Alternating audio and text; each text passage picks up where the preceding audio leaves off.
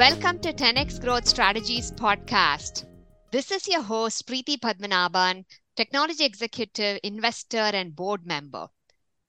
Today, we will feature the book, The Goal by Eliyahu M. Goldratt.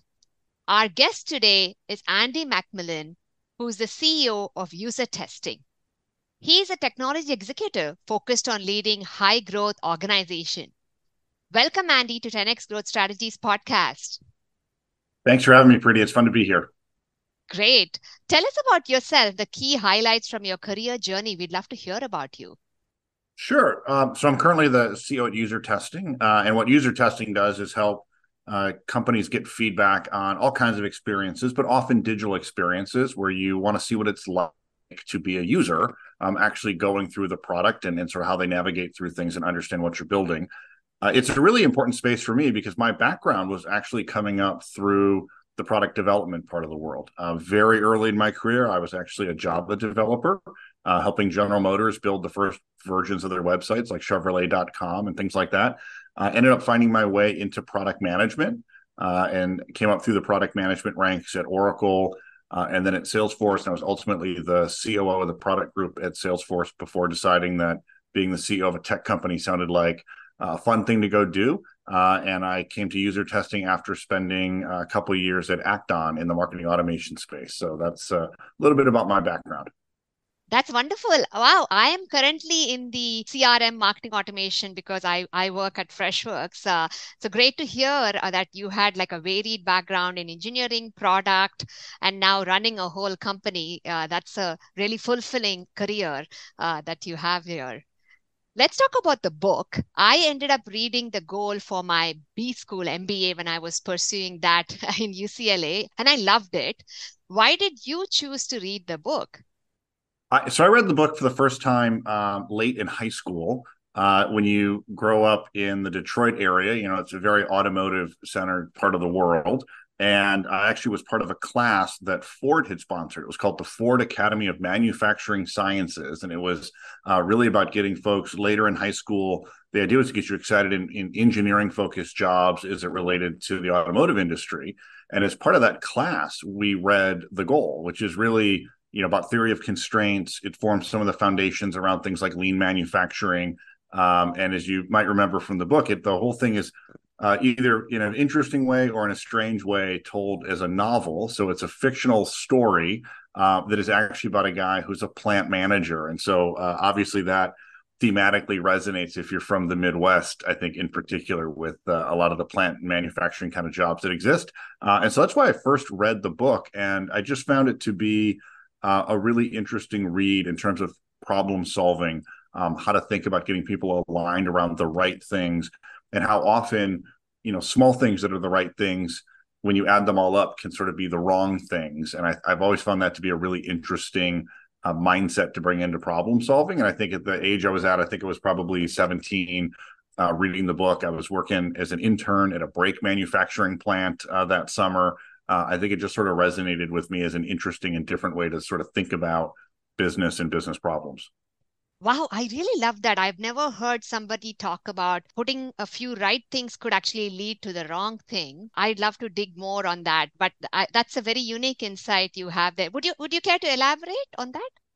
I think a big thesis in the book, and I, and I definitely find this to be true. You can, in your organization, end up doing a lot of sort of micro optimizations um, so you have one team working on solving one part of a problem a bit better, but actually you have a much larger constraint upstream. And so if you make that thing a whole lot better, it maybe doesn't really matter because there's a bigger problem further upstream uh, that's really restricting the business in some way. And so if I think of that uh, maybe in terms of a software company versus the manufacturing examples in the book um, you know maybe you're doing a whole bunch of work to optimize uh, you know what you're doing on on win rate on a small subset of deals against uh, a specific competitor.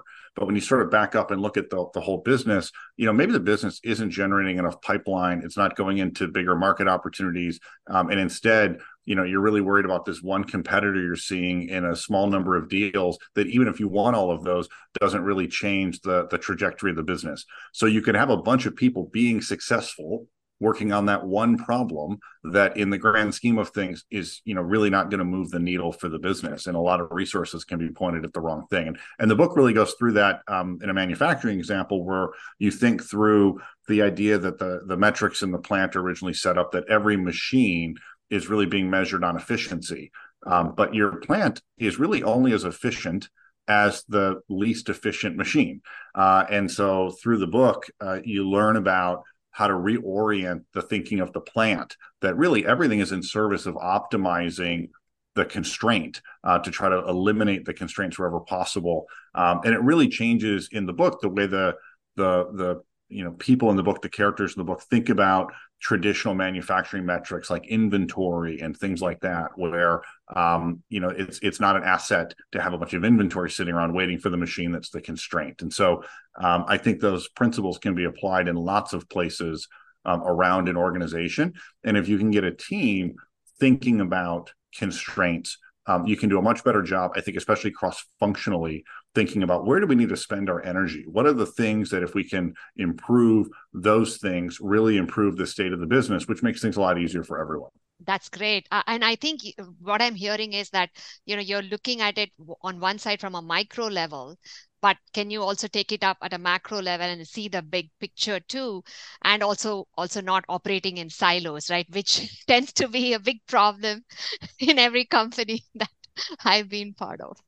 Yeah. Yeah it's very true and it's very natural right? Uh, you get fixated on the problem that's right in front of you. Um, you get fixated on uh, how to in, in some ways take the resources of the company to fix the problem that's right in front of you uh, and sometimes you're pulling resources away from things that are bigger problems than the thing that you're staring at. And so, an ability to sort of communicate across the company, across teams, um, not just what your goals are, which is sort of where the book gets its name, like what is the ultimate goal? And the the you know again the reason it's called the goal is not that these individual metrics are the goal. The goal is for the plant to be able to make money, right? That that's the goal. Um, and that all the metrics should sort of sort of be in service of that. And what you find is that a lot of the metrics uh, at a micro level are really not focused on the ultimate goal of the plant being profitable and, and making money. In fact, uh, for the plant to be profitable, you find throughout the story, a lot of the metrics actually have to go in the other direction. They actually have to start um, reducing the focus on those metrics in order for the plant to be profitable. And I think you see that regularly when teams get too siloed, that um, you can really spend a lot of time and effort uh, trying to solve a problem that in some ways is even taking you know the company the department the product whatever it might be. Not not only not helping it go fast but it can sometimes really take it in the wrong direction yeah I, I do remember that and the goal is to make the plant profitable and if not the plant was going to get killed and it happens in real life where unless you are able to bring it back then you don't exist for too long. You know you started sharing the key takeaways in terms of the theory of constraints. Would love to hear any other top takeaways that you got from the book yeah, I, I think um, one of the things that happens in the book, maybe two things I'll speak to, which are sort of interpersonal dynamics that I find to be really interesting. And, and part of how I like it, I know it's a little hokey, but the way the the story is sort of told as a novel, I think is the idea of enabling you to put yourself in the position of the protagonist in in the book. And he really has two sets of relationships uh, actually a third which is which is his wife but i, I won't get into that one uh, he he does actually have to get his team aligned and one of the challenges in getting his team aligned um, is the is the second relationship, which is all the other plant managers. Everybody's being compared on a set of metrics that are these like deep operational metrics that again many of them when he optimizes for those metrics make his plant less profitable so he ends up in this sort of i think a very relatable sort of upper middle management problem of in order to be successfully graded on their metrics he gets very focused on those metrics but ultimately if the plant isn't successful it's going to get closed. And he ends up in this position of um, do i take my metrics in the wrong direction where my boss is going to get really mad at me to hopefully in the end if i have a profitable plant i can save the plant? And i think a lot of people relate to that whether whether you're you know building a technology product whether you're in marketing you sort of end up in this place where you're like okay you know maybe if you're in marketing i'm trying to you know i need to build this brand maybe to have better conversion throughout the whole funnel but my my boss just wants to measure me on top of funnel performance and so if i don't pour all my money into just finding leads uh, I, you know, I'm not going to survive. But if I just, I, but I know inherently that if I just go find a bunch of leads and nothing converts through the funnel, and the sales team doesn't have leads that are good leads to go chase, I'm, you know, I'm not going to keep my job. And you can sort of end up in this position of like, you know, I understand the macro goal, but I'm also being measured on these small things, and they can also sometimes be in conflict. So, one, I really enjoy the way the protagonist has to sort of navigate that, um, and then he has to rally his team to the idea that they've all been conditioned that these metrics that they're supposed to be running at um, are what they're being graded on. It's, it's what they think their bonuses are tied to. It's how they think that when the boss, you know, the big boss shows up at the plant, um, you know, how they're going to be be measured, um, and sort of bringing the team along to this idea of it's not their individual jobs, it's not their individual metrics that corporate is measuring.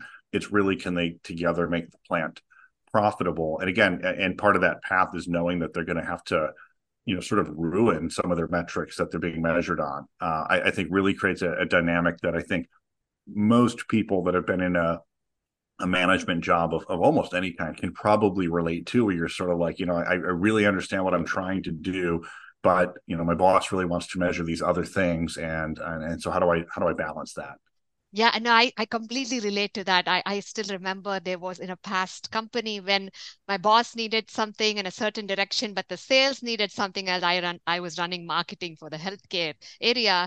And I said, you know what? I'm going to keep those separate. I'm going to get delivery on the sales goals and make sure they meet what they want. And then and then finally, once the results are achieved and have them share it with with the management and that way it's a win-win, right? Uh, I, I can completely relate to that that. Great, great inputs there. I want to take a step back and talk about some of the concepts that were really uh, interesting in the book. One is about the whole concept of intuition, the importance of verbalizing our intuition. And unless we do that, we end up doing op- opposite of what we actually believe in, right? I'd love to hear any examples of when you did and did not verbalize your intuition or follow your intuition, and how did it impact the result? One of the vehicles the book uses uh, that I find interesting uh, is there's this idea of somebody, uh, his name's Jonah in the book, who sort of has all the answers but he's kind of never available. Like he can never quite reach the guy all the time. And so you get these little moments of nuggets to sort of nudge the team along, but then they have to go figure it out themselves. And I think there's uh, a lot of value in, in how teams learn to do that. But part of the way they do that is they start verbalizing what they know to be true. They start learning what doesn't make sense or does make sense together as they sort of figure this out.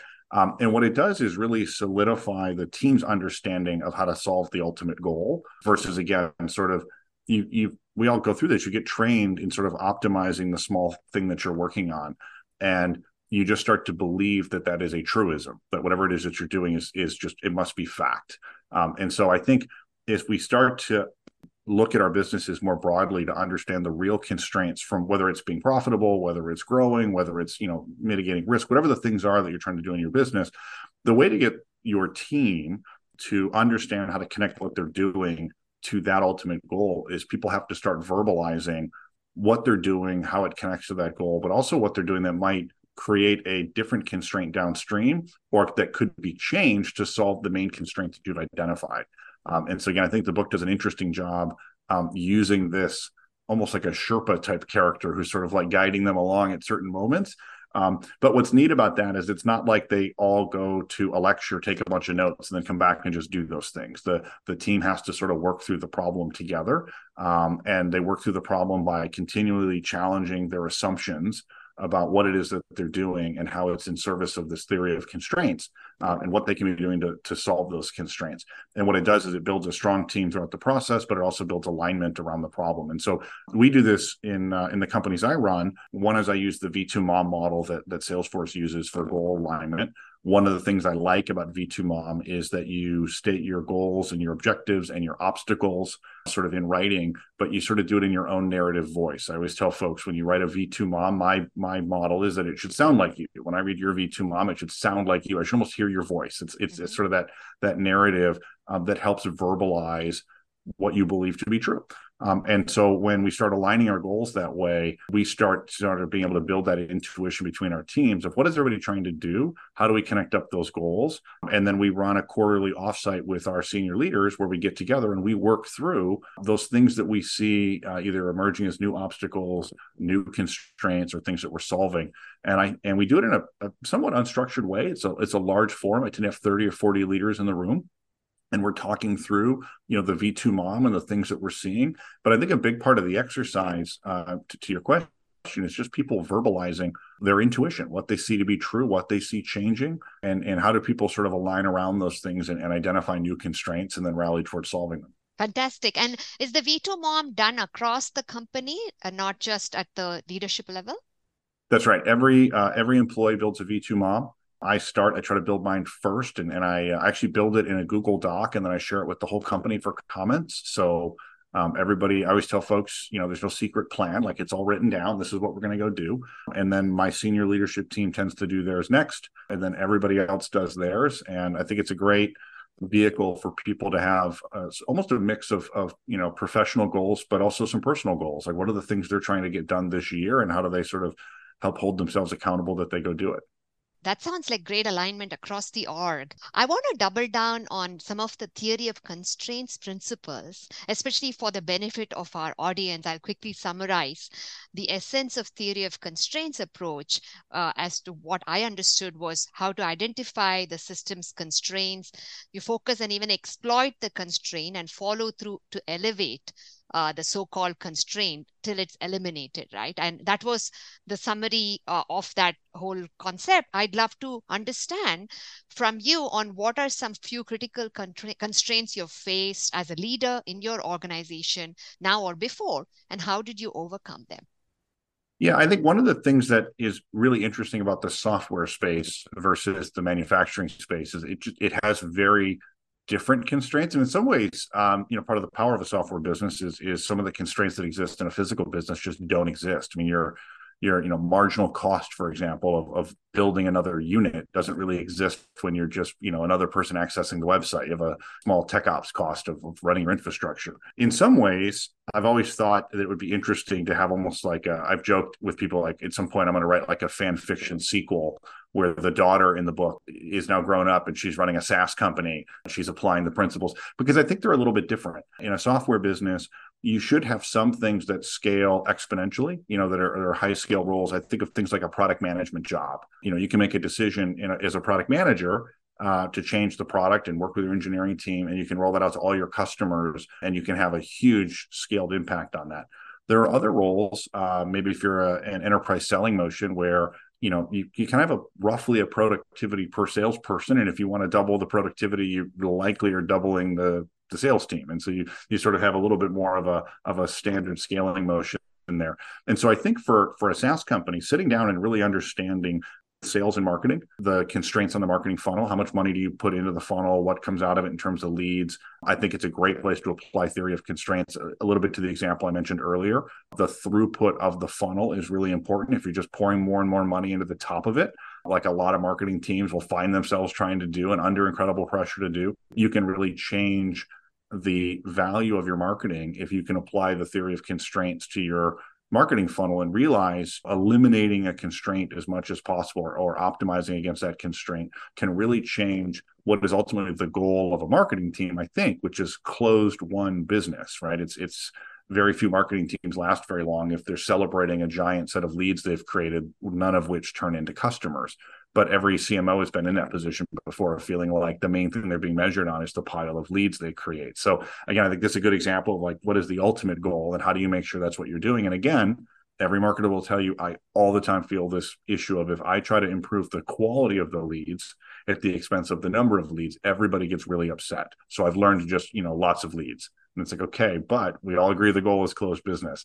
So I think that's a good example. I think with sales teams, you know thinking through how you're driving is it the productivity of your reps what is that constraint is it winning against a competitor is it the ability to identify and grow budgets uh, what are the constraints for your sales team being successful so um, you know, we work through those. I think in product development, um, you know, it, it, is really focused on how do you make often uh, your engineering team more productive. So again, you know, is that uh, is it better performing sprints? What is it that you're doing to optimize against that? And so, I, in each one of those areas, um, I use theory of constraints more as a problem solving mechanism. When I sit down with a group of my leaders or one of my teams, to me, it's really just about being able to dig in deep enough to understand what is it that's really stopping you from, uh, you know, doing this three or five x better, faster, cheaper. And again, the hard thing there is it's it's usually not about incrementalism. It's usually not, you know, how do we be 3% better? It's how do we be 3x better? And and if you can't identify one constraint, and this I think what's really important about the theory of constraints, if you can't identify one constraint that's the biggest constraint, then you haven't gotten yet to the theory of constraints. If you make a list of five things and they're all constraints, the theory of constraints says one of those is the biggest constraint, right? How do you dig deeper and figure that out? And then put most of your resources on resolving that constraint first. And to your question, then another constraint emerges, right? That's when you've solved the constraint. Something else becomes the constraint. And then you point your resources at that. That's great. I love the example, across engineering, product, marketing. I think that was very valuable uh, and uh, looking at it from a SaaS company perspective. So uh, just, to, just curious, so do you have your leaders and people in the organization actually read the book, internalize it and, and experiment with it? You know, I, I think one of the weirdest parts about being a CEO is if you mandate things, it's amazing how often people are sort of like, ah, I'm kind of begrudgingly doing this. But if you simply say a few times, oh, yeah, the best book I've ever read or the book I really enjoy is this book, the number of people you run into over the next quarter or two tell you, like, oh, I went and read that book. Um, and so I talk a lot about the you know the goal i mention it whenever i'm asked you know favorite business book we're doing a big merge right now bringing together user testing and UserZoom um, and i've talked a lot about the theory of constraints during that combination. Um, and I'm always clear to tell people, you know, I, it's from this book and and this thought leader, and this is kind of why I think it's important. And so I definitely think it's part of our culture and, and something that people would would know. But I've I've never said, you know, by next Friday everybody will have, have read this book. I'm a little bit more of a, you know, put the idea out there and let people grab it for themselves that's great. I, I agree. I think that's the challenge uh, how to make sure that it becomes from within the motivation. Yeah, I think it's a um, I think it's a product management skill set or or behavior. One of the weird things about being a product manager is I always say you're responsible for everything but in charge of nothing. You sort of have to run around and, and get people to want to do all the things that you think are really important, to build the things, to market the things, to sell the things that you're doing. And so I have found that's really powerful as a CEO if you can sort of get people to want to do the things that they go, Oh, I understand why we're doing it. It was well communicated to me. I'm bought in, I believe in it, I'm going to go do it versus I heard someone was told higher up in the food chain to go do this thing, and now I'm being told to go do it. Is not a particularly motivating way to operate. So, um, but I think that's that's a skill you learn as a product manager for sure. Absolutely. I'd love to understand, you know, what are some challenges you faced when you practice the, the, the theory of constraints from the book, and if you have any examples. I, I think the biggest one is is it, and again, you sort of get this through the book. It involves risk and it involves risk of breaking assumptions and it involves risks of of saying some of the things that are important are just not the most important. And that's really hard for people. It, it creates culture risk it creates execution risk. You know i again I, I used the example a little bit earlier but i think it's one that, that makes sense to a lot of folks.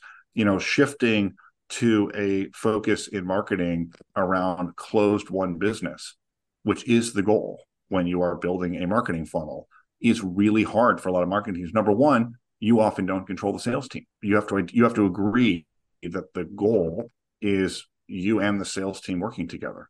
And so then you start to think about, you know, your product marketing function, for example, and are we really arming them with the the right collateral to sell against the message that we're building the pipeline against, which again is great alignment, but often not something a CMO wants to necessarily say is there a problem to get involved in and solve. Um, it involves real risk when you say we're going to generate, you know, I'm making numbers up 20% fewer leads this quarter, but we think they're going to close 40% higher.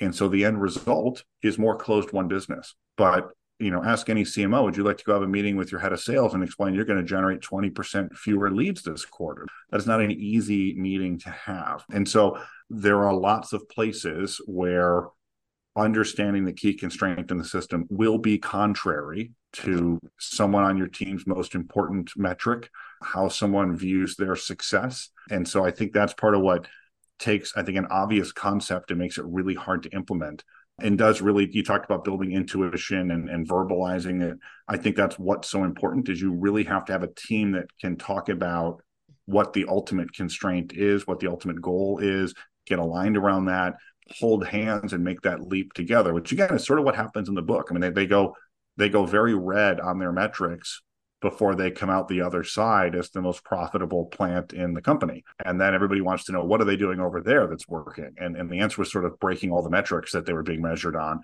to get focused on the actual the goal. Any company can go through that process. It's just challenging. And and you'll find as a leader a lot of people aren't aligned with you because what, what you're realizing is that their problem isn't the biggest problem.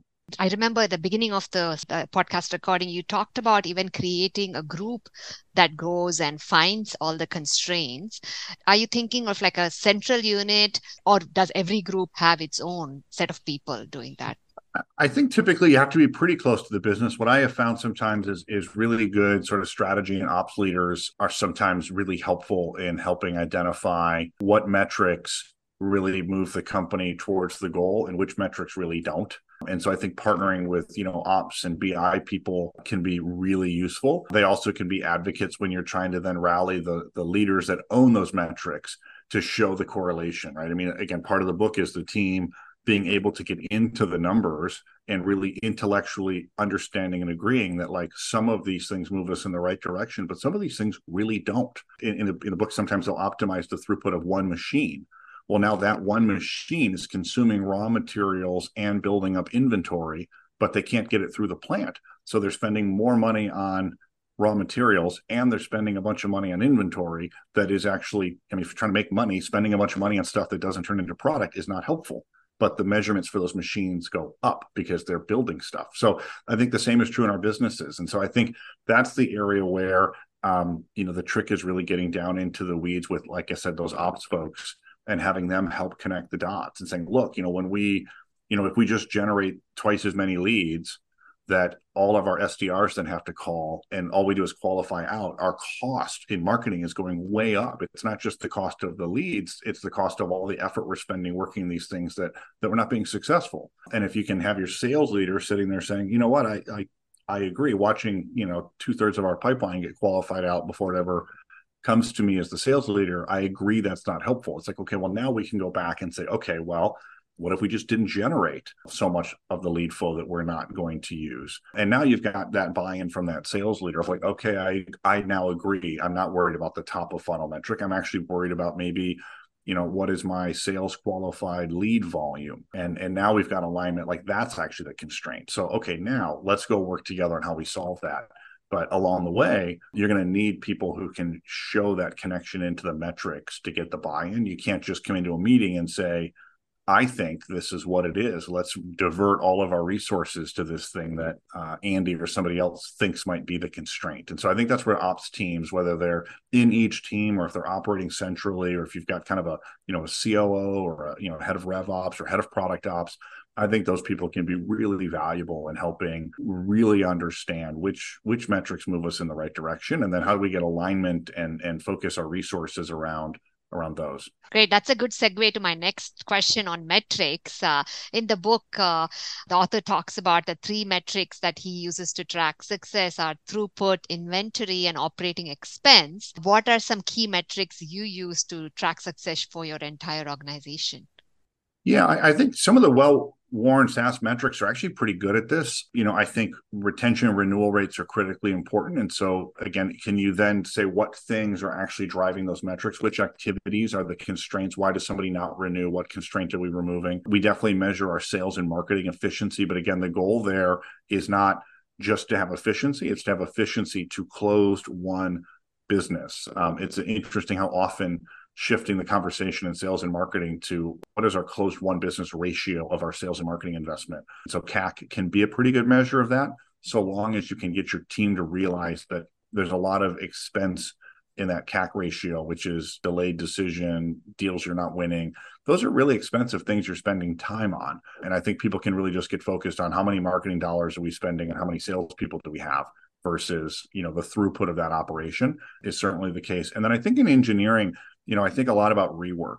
I think about, um, you know, I, I think agile is great that you can move quickly, but I still think it's really expensive to build something and ship it only to go, oops, like that was wrong. Let's go rebuild some other stuff. And so, you know, I think the idea that you can measure and monitor how much rework is happening and remove that can really drive up engineering productivity. I think that's a much better measure that we see things like lines of code written and that kind of stuff. And I, I, I don't know. I, I do agree. Some really good engineers write far fewer lines of code the question is, do we then have to go do the rework? And if the rework isn't that the engineering work was done wrong, but that you didn't build the right thing, then again, the constraint is, are we designing the right stuff? Do we understand our customers well enough? And then you could focus resources there to say, well, when I hand a design to the engineering team, you know, I've tested it, I know it's going to be right. So that's a constraint I've resolved. And then I have good throughput on engineering. Wow, really good inputs on measuring and metrics for SaaS. We've talked a lot about the book. I'd love to also ask a couple of questions about you and your principles. Let's start with what are your top three leadership principles? How have they helped you effectively run your organization? I think one we talked about a little bit with sort of my product management model. Maybe personality wise, I tend to joke with people. I almost never do what I'm told, but I almost always do what I'm asked. And so I have a little bit of a leadership style that I think is around not building consensus. I mean, we're, we're not like a Senate committee, but I think the idea that if I'm thinking through a problem out loud, I'm working through it. I think the constraints are people can see that it's logical, people can buy into what we're doing. Then you've got alignment and you've got energy to go do it. So that's sort of one. Um, another one that I think fits in with that is I think there's a whole thesis around sort of servant leadership that exists in the world. I sort of flip that around and I think about participant leadership. Um, I like to be in meetings early when teams are working through problems, but I like to do it as a participant, not as the CEO showing up to tell everybody what to go do. And I feel like if I can do that in a bunch of meetings and have my voice in there helping solve the problem, we don't get to the end of the process where somebody comes up and shows me a final project plan and says, please approve this. And I have to say, I don't agree with that, or that doesn't make sense, or we have this other project going on. So I do try to really operate my schedule where I'm getting involved and, and sort of acting as a participant, as sort of an equal footing team member while we're working through things. Um, and then I think the last one is really just around alignment, and I think that's not about met- cascading metrics. I think this is where sort of KPIs can can go wrong. Or I really believe in what I like about V2 MOM, which is just communicating what you're planning to do and what's important to you, and identifying the obstacles in a way that people can see, can drive conversations about alignment. And I think that's more important than our metric was 10, you take five, I take five, and somehow we'll end up at 10. I'd rather see people really talking through how we're going to solve problems. All right. So, what is some advice? Advice you have for business leaders to survive during this economic uncertainty? Well, I um you know, not to come back too much to our theme here, but I do think getting clear on your goals is maybe one of the obvious answers. Um, I think there's a lot of companies where the goal in the high growth 2020 2021 window might be different than the goal right now and so i think sitting down and being honest with yourself about what the goal for the next couple years? What are you trying to do? Are you trying to continue to grow at the same pace? Are you trying to be more efficient? Maybe you're just trying to survive. What is the goal? And then again, go to what are the constraints to that goal? There are a lot of pre public tech companies right now where I think the goal might be survival if they're honest with themselves. What are the constraints to that goal? Is is it cash burn? Is it customer success? Is it partnerships? Like what are the constraints? And then realize that everything you do has to be in service of getting to that goal. You have to take your previous projects, your previous priorities, set them aside and really focus on the goal that you have now. And I think just being clear about that is is important. And I so that's number 1. I think number 2 is think of what your team can be doing that helps the goal but also keeps them energized. So I'll give you an example here at UserTesting you know we're going through this this merge with UserZoom it's really exciting for our customers i think it's exciting for our space there's a ton to do and so one of the things we're spending time talking to our team about right now is don't get overwhelmed by that. Let's make sure we're out talking to customers. It's energizing, you know, stay focused on the things we like doing. If you're in product, stay focused on shipping product and building stuff that people love. That's why people come into these jobs. It's not that they want to be spending a bunch of time on internal stuff related to the merger, which is important, and we want them to be aware of what they're doing. But you know, make sure people can can go drive energy and, and be focused on the things that matter. So I think those things in a in a tough market and a tough economy are important as a leader. Great insights there. Andy, it's been a fantastic experience having you on the podcast. Any final insights for the audience? Well, I I, um, I appreciate being on the podcast. It's been really fun to talk about it. I read this book every probably every few years, and it's so it's been fun just to get to chat through kind of why I think it's important. I think for um, for anyone, part of what I like about it is this book fits the way my brain kind of works and how I think about working through problems. And so um, I think it's a great read. I'd also tell folks as you become a leader, part of what you do is think through sort of what works with your style, what works with how you solve problems, what works with how how you communicate. And for me, you know, it's been this book, but I think it's important that people think about leadership as a as a personal journey. I've worked for some great leaders in my career who are very different from each other. So not every leader is a carbon copy of a different uh, leader. Uh, and so I think sort of finding what works for you and finding what makes your team successful um, is important. And uh, maybe for some folks, the, the goal is part of that. Great summary there, Andy. Thank you again for taking time to be on the podcast. Listeners, check out the book, The Goal, and thank you for tuning in.